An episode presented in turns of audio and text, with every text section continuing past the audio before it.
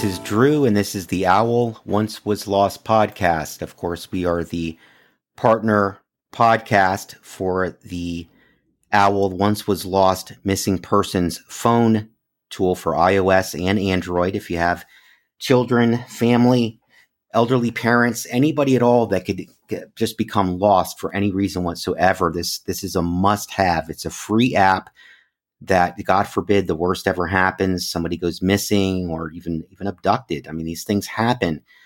Uh, that you have something uh, there that you can use immediately in real time to have people in your area searching uh, way before you know. Obviously, you'd want to contact the police as well, and I'd do that first.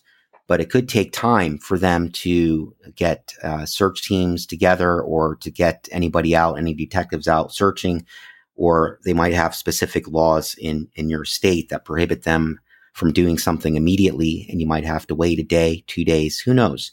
So the point is, this is free. You can upload the information. We're growing each and every day. And that's what we do this podcast for. I'm not a professional voiceover guy. We just like to bring you some stories, you know, in, in between any, any missing persons cases. Uh, and we do want to encourage you if you guys have anybody that you know that's missing, to upload them to the Owl app. And we can also feature them here on the show. We just started asking for Patreon um, help just not too long ago on some episodes. And so I just wanted to thank, we're starting to get some people that understand that, you know, this is a one man show. So is the app, which uh, is uh, built by Nick Conway after uh, an episode that he had with his own children getting lost in a store and him not being able to find them. So that's why he created this application. But I want to thank Amy L, Bill P, Sandra M, Rita M, Sean S, Lydia R, Deborah S, Liliana P, Donna M, and Tori W for all helping out. So we only ask for $3 a month, and all of that goes to helping support the phone application to make sure that it's always there for you anytime that you would need it, day or night. We're always adding uh, additional features in there as well. So, you know, 100% of it, that's that's where it's going to go is to help out uh, for the phone application and and also for the for the podcast to make sure that we can bring you these stories. So we actually have two stories for you today. The first one is on the disappearance of Sydney West. Sydney West was born on July 11th of 2001 to her parents, Jay and Kimberly West. The family, which also includes her younger sister, lived in Pleasanton, California for the majority of Sydney's life before relocating to Chapel Hill, North Carolina in the late 2010s. Growing up, Sydney is described as being a sweet and goofy girl who wasn't afraid to be herself and let her true colors show. Those who knew her enjoyed her company and her family says that she made life better for all of the people around her. She was also intelligent and well spoken with a love of the environment, so much so that she convinced her mother to start composting, and this is attributed to her love of animals and the amount of time she spent outdoors. Volleyball was one of Sydney's passions as well, as she enjoyed living an active lifestyle while attending Foothill High School in Pleasanton, she was known as a star member of the varsity team. And upon transferring to Chapel Hill's Carrboro High School, she would become said school's varsity co captain. She would eventually transition to playing beach volleyball in 2019 and 2020. Along with sports, Sydney was also interested in the arts. While she enjoyed writing and doing art, her favorite form of expression was music. She was known to attend open mic nights and would write, record, and perform her own music, which her father has since been uploading to SoundCloud. While Sydney might have appeared to have it all on the outside, she was known to struggle occasionally with her mental health. After graduating high school in 2019, she took a gap year where, according to blog posts written by her, she began experiencing bouts of depression on top of her anxiety. In August of 2020, Sydney moved back to California to begin classes at UC Berkeley. Her family helped her move into her dormitory, and while she had not declared a major, she showed a very strong interest in medicine, business, and biological sciences. She also joined the school's rowing team. However, According to her uncle, she was having trouble adjusting to college life, like so many of us did or do. With some sources reporting that Sydney eventually moved out of her dormitory and in with some friends in the San Francisco area. On September 29th of 2020, Jay and Sydney spoke on the phone with Jay expecting to hear from his daughter the next day. However, that call would never come. Not much is known about the day Sydney disappeared. All that investigators have shared with the public is that she was last seen at approximately 6:45 a.m. on the morning of September 30th, 2020, near Crissy Field, which is a part of the Golden Gate National Recreation Area in San Francisco. It's known as a place where people go for outdoor activities such as biking, running, and yoga. On the morning in question, it's said to have been an exceptionally foggy uh, day outside. On October 2nd, 2020, two days after Sydney was last seen, a family member reported her missing to the San Francisco Police Department, who prepared a missing persons report. See, that's two days, guys. This is something, again, where eh, let's say you don't want to go to the police right away. You could at least post it to the app and have people in your area, you know, looking around and searching when they're out. It really can't hurt. That's what makes this app so incredible and so simple to use. Since Sydney was reported missing, the San Francisco Police Department has been actively searching for her across the city and Bay Area. Her information has been entered into the National Crime Information Center database, and the case is being handled by the Missing Persons section of the Special Victims Unit. They have remained tight lipped about the investigation and any potential leads they are following up on, other than to say that there, there is no evidence of foul play. They have publicly stated that they consider Sydney to be an at risk missing person given her history of depression. In order to get the word out about Sydney's disappearance, her family set up a Facebook page and an Instagram account, which they regularly update. As well, those who knew the missing girl have been spreading the word via their own social media accounts in the hope someone with information will come forward as to her whereabouts. According to those who live in the San Francisco area, there are flyers posted across the city featuring Sydney's image and description. The family has also hired a private investigator who is working alongside the San Francisco Police Department. The family is asking anyone who frequents the Golden Gate Bridge area either on their commute to work or for physical activity, to come forward with any information they may have. They are particularly interested in learning if anyone saw anything suspicious on the morning Sydney went missing. The Orange County Sheriff's Office, which serves the Chapel Hill area in North Carolina, has also reached out to local residents, asking them to inform the authorities if they've had any contact with her. The West family has held numerous vigils for Sydney, which have occurred in both North Carolina and California. At these vigils, flyers are handed out along with masks and the hashtag Find Sydney West on them. Sydney or Sid, S-Y-D, Sid West, went missing from the Crissy Field area of San Francisco, California on September 30th, 2020. She was 19 years old and was last seen wearing either black tights or black shorts a teal hoodie, and dark green and black slip on van shoes. She is said to have had a black backpack with her for a period of time, and she may or may not have been wearing prescription glasses. At the time of her disappearance, she was tall and of slim build, standing at 5 foot 10 and weighing approximately 130 to 135 pounds. She has light brown hair that was either styled in a bun or a ponytail and blue eyes. Currently, the case is classified as at risk missing person, giving Sydney's history of depression. If alive, she would still be 19 years old.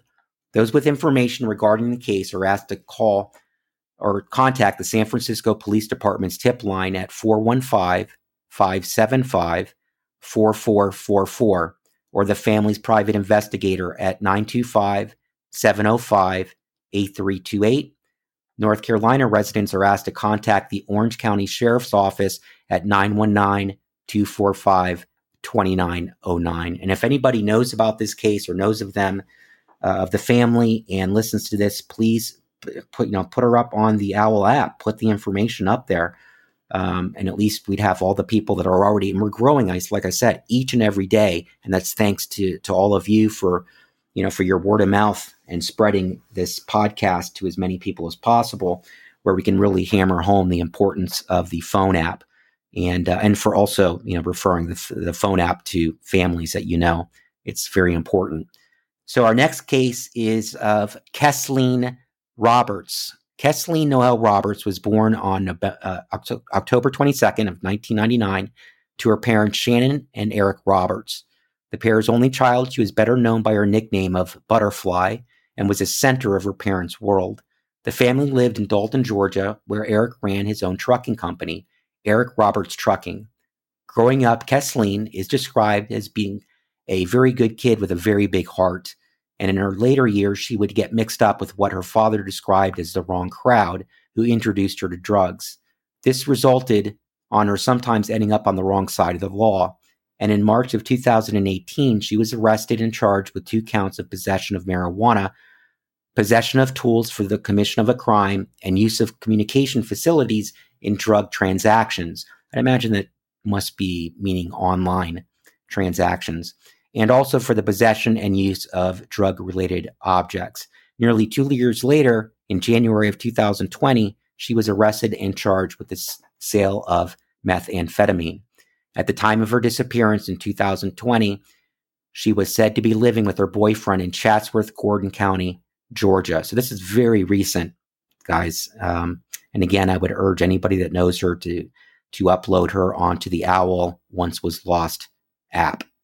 So, leading up to the disappearance on January 17th of 2020, Keeslyn was scheduled to attend a probation meeting with the Whitfield County Sheriff's Office in relation to her 2018 charges. She failed to attend the meeting, and thus a warrant for violation of probation was issued in her name. Keeslyn was last seen on January 18th of 2020 at the Flying J off I-75 at 288 Resaca Beach Boulevard in Resaca, Murray County, Georgia. According to a press release issued by the Gordon County Sheriff's Office, officers responded to a 911 call that day in regards to a suspicious female presumed to be Keeslyn at the truck stop. It's reported that she had entered an employee only kitchen area where she had an altercation with an employee of the attached Denny's restaurant. She hastily left before officers arrived but had left behind her backpack, which an employee handed over to police. And inside it were her wallet, debit card, ID, some cash, and her phone charger. There are some outlets that have stated that she told witnesses that she was at the truck stop because she had arranged a meeting with an unnamed male. However, this has not been elaborated on. On January 20th, 2020, her family was searching for her when they came upon her white Toyota Corolla parked in the far corner of the back parking lot of the Flying J. I don't know why her family would have had to find that, why the police couldn't have found her in the same parking lot of the Flying J. Um, that doesn't make much sense. But, anyways, they found the majority of her belongings still inside, including her purse, but could find no sign of her in the area. While Keeslyn was officially reported missing with the Murray County Sheriff's Office that day, Investigators would not be made aware of the vehicle's discovery until a few days later on January 29th. Initially, the case was handled jointly by both the Murray and Gordon County Sheriff's Offices. As of October 2020, it has since been taken over by the Georgia Bureau of Investigation, according to the family. There was initially a rumor that Keeslyn had simply been staying with her boyfriend, as she was known to be living with him at the time. However, when spoken to by Eric, he revealed that he hadn't seen his girlfriend in a few days. Any phone calls to Keeslyn's cell phone go straight to voicemail. It's believed she had her phone in her possession as it was not in her car nor in her backpack, but that it is either off or has run out of battery. Two days before Keeslyn's disappearance on January 18th, another young person went missing from the same truck stop 21 year old Caleb Nathaniel Smith.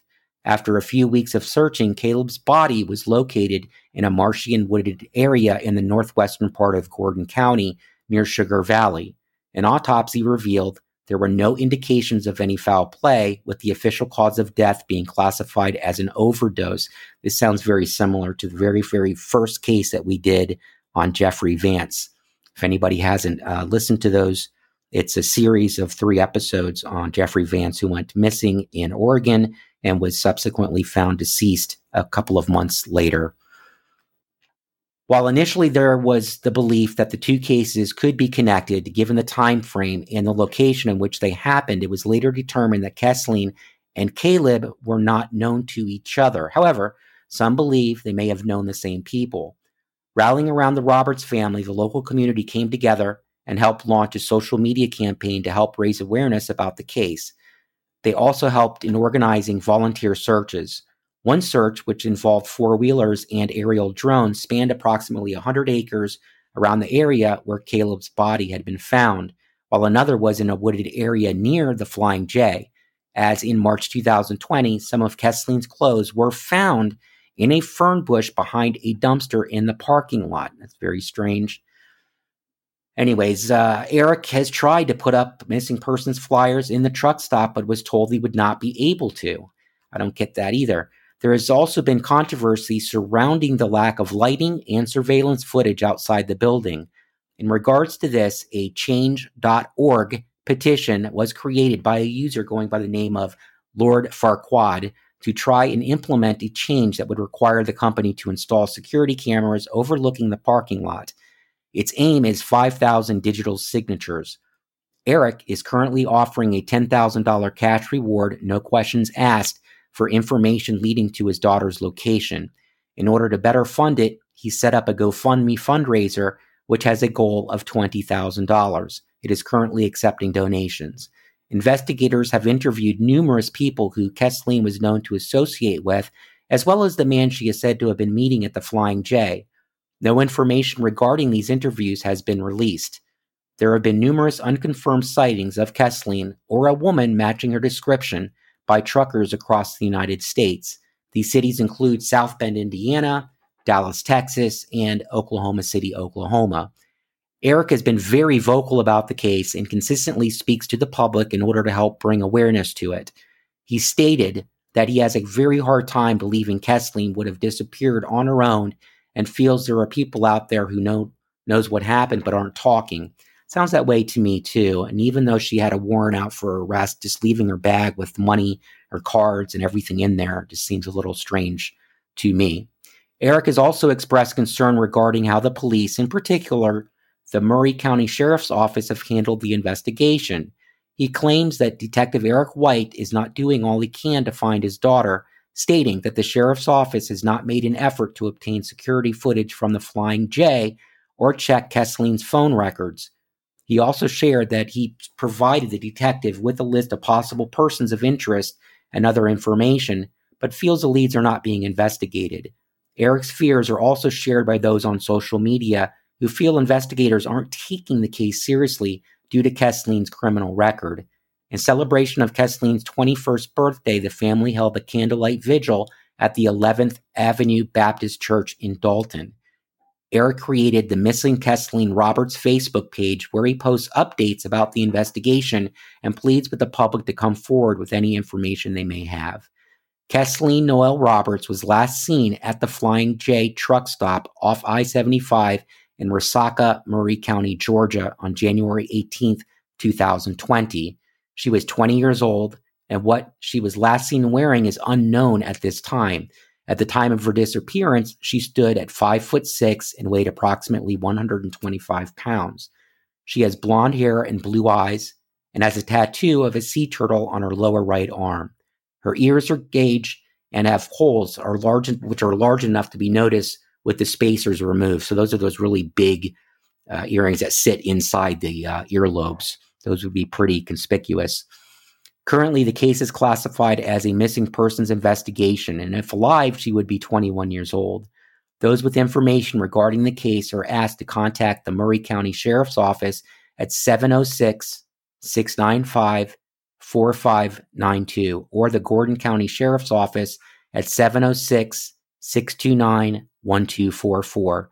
Tips can also be called into Eric Roberts directly at 706 226 0069. So that's going to finish it up for this week, guys.